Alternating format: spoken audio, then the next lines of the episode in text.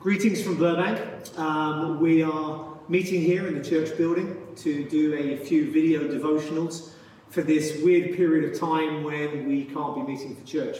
Um, most churches are live streaming, and um, for the larger church, that suits them fine.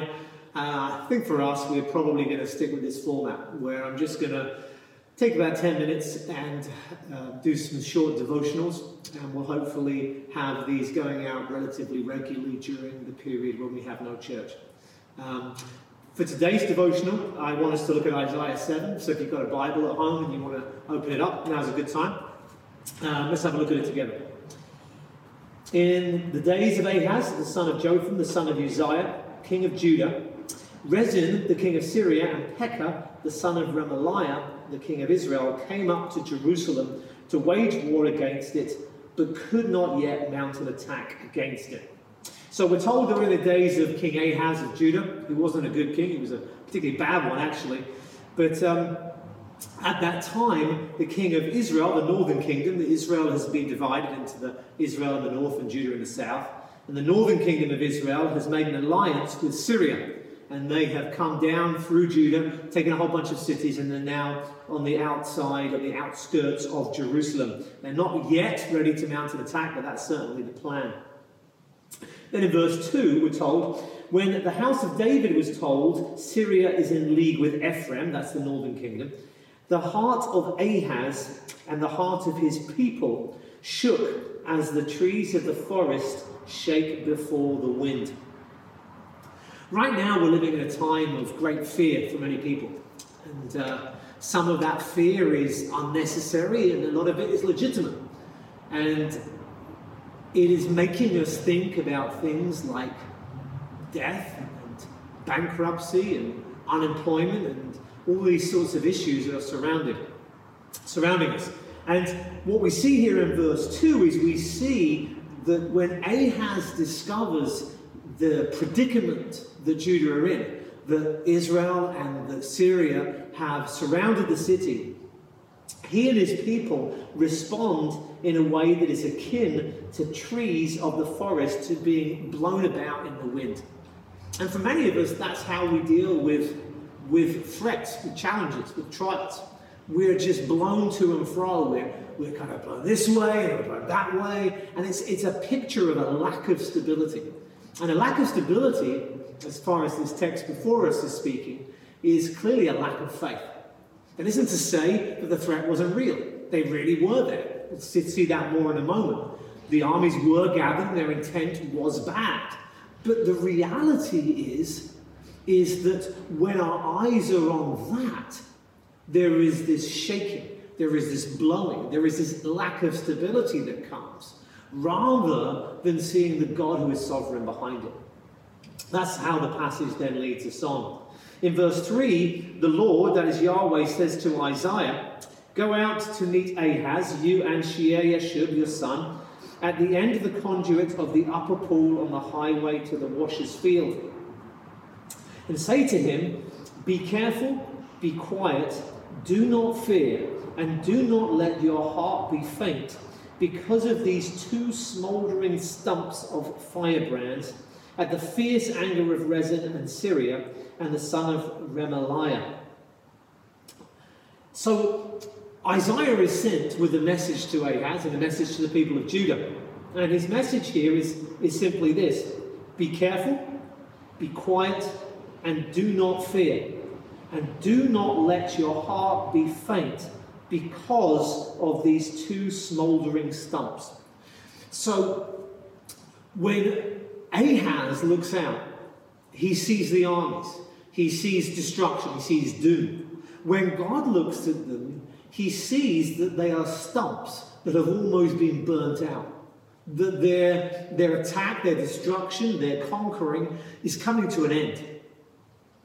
And so God sees what we don't see. and so the message is to be careful, be quiet, do not fear, and do not let your heart be faint. Let's go through those. Firstly, be careful. When we are under threats, when we're under trials, when we see the city surrounded, so to speak, the temptation is for us just to react, for us to do what seems appropriate, how we emotionally respond in the moment. We just react, react, react, react.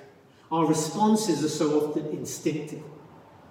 What he's saying here, the message to Ahaz through Isaiah, is to be careful. Don't go and do anything rash. Don't go and do something stupid. Don't go and do something that you will look back on and say, do you know, I didn't really think about that. You want to be careful how you react and how you respond. And that carefulness is seen initially in the next command, which is to be quiet. Just to be still. There is this concept that comes up throughout the scriptures, Isaiah included, of just waiting on the Lord. Just that process of being still and trusting. That's something I'll probably talk about in another devotional. But for now, suffice to say that there is a quietness and a calmness that comes if we're going to be careful. If we're going to be careful, if we're going to react the right way, then initially there needs to be a quietness. It doesn't just mean sort of being angry internally or panicking internally while we um, while we're outwardly quiet, but rather it's a stillness of spirit. It's a, it's about this place of trust. It's about not getting getting worked up but by the circumstances. The, the circumstances are there regardless, and us panicking and us worrying isn't going to help the situation. And so quietness comes from a place of trust. Quietness, gentleness, and stillness comes from a place of trust. So be careful and be quiet, and do not fear. It, it, it sounds ridiculous to say, do not fear. Why would you not fear? You're surrounded by armies that have conquered all these other cities and are looking to come and take the last one, the capital, Jerusalem. And fear would seem the appropriate response in such a time. But we need to take care in our quietness not to be fearful. And, and the picture that is being painted, and Isaiah is going to continue on this thread for several chapters, the, picture is one of fearing God and not fearing man. That if the armies come and if the armies attack, God's still God. And that what they can do, though it may seem terrible, is nothing compared to what God can do. And yet, if God wants to prevent it, God will prevent it. And so, fear is not the correct response, not for the believer, any rate. And finally, do not let your heart be faint. Do, don't give in. Don't just despair. Don't think, well, you know, they're there. I'm not going to get. I'm not going to be loud about it. I'm going to be quiet. I'm just going to let it be. But you know, oh, what can I do? There's nothing can be done. It's that sort of stoic. In Britain, we, we call it a stiff upper lip. You know that that attitude of, oh well, case are, there are. You know, whatever will happen. There's no point getting wound up about these things. Sometimes unbelievers can be very quiet. They can be careful. They can be careful how they respond and be quiet and not fear but they despair. They just, you know, oh, well, nothing we can do. But for the believer, that shouldn't be the option either. We need to be people who can be careful, be quiet, not fear, and to not let our hearts be faint, to not despair. Because we understand who God is. Now, this is something that you guys who attend our church are probably fed up with me saying.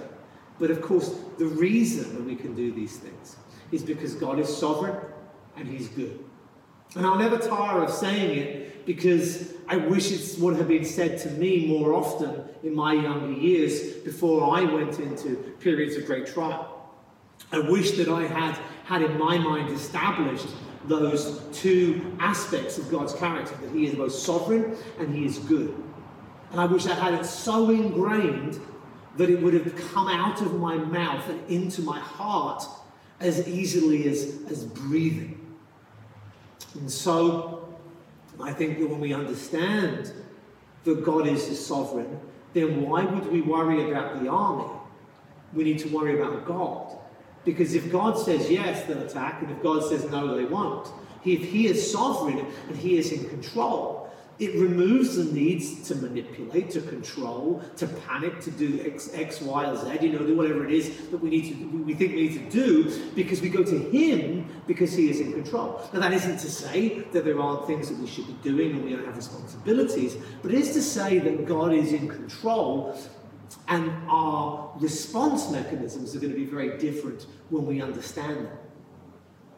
And the other thing, of course, is to remember that God is good, that He loves us, that He cares for us. And when you see a bunch of armies around you who have already destroyed multiple cities, you kind of need to think do I really believe in the love of God? Because the reality is, is that there's nothing in this text thus far suggesting that God won't let Jerusalem fall. Indeed, by the time we come to the end of the book of Isaiah, it's very clear that God is going to let Jerusalem fall. Not at this time, not to these armies, but ultimately he will. There are, I think, sometimes in our lives, events and circumstances, and we think, well, God will never let that happen. And we don't realize that we live in such a privileged time that things like life and death were so much cheaper in days gone by. That people knew that terrible things could happen, they often did. And the question that we really need to ask ourselves is this whatever the, the armies around us whatever circumstances threaten us,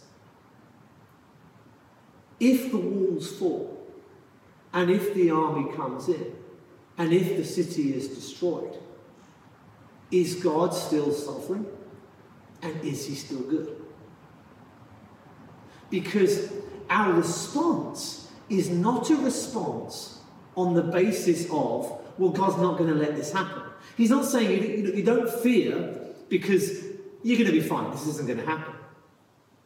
We don't fear because of who God is, because He is sovereign, because He's in control, because He's good.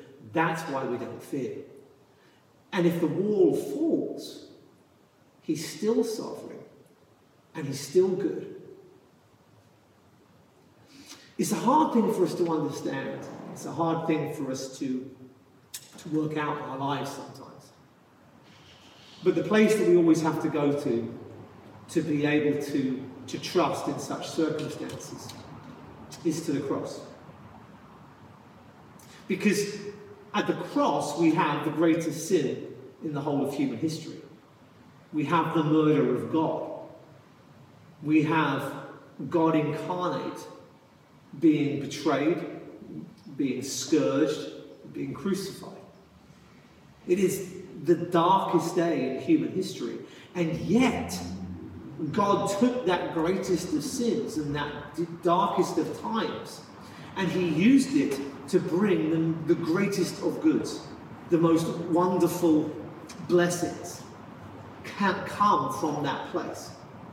And so, if God can take the worst of sins and use it for the greatest of blessings, then God can take any sins done against us, any sins done by us, any circumstances or trials that threaten us, any tragedies that we have to walk through. He can take those things and he can glorify himself through them. And that's why when we react, when we respond, when we see a threat, when we're in danger, when we have a, uh, something to, to be fearful of, that's why we can be careful, we can be quiet, we can not fear and not let our hearts be faint. We don't want to be those trees blown to and fro. We want to stand firm. And sometimes, if those walls do fall, it'll be with tears in our eyes. But we will stand and we will be firm and we will say, Our God is sovereign and our God is good. And we will trust Him in all things. Until next time.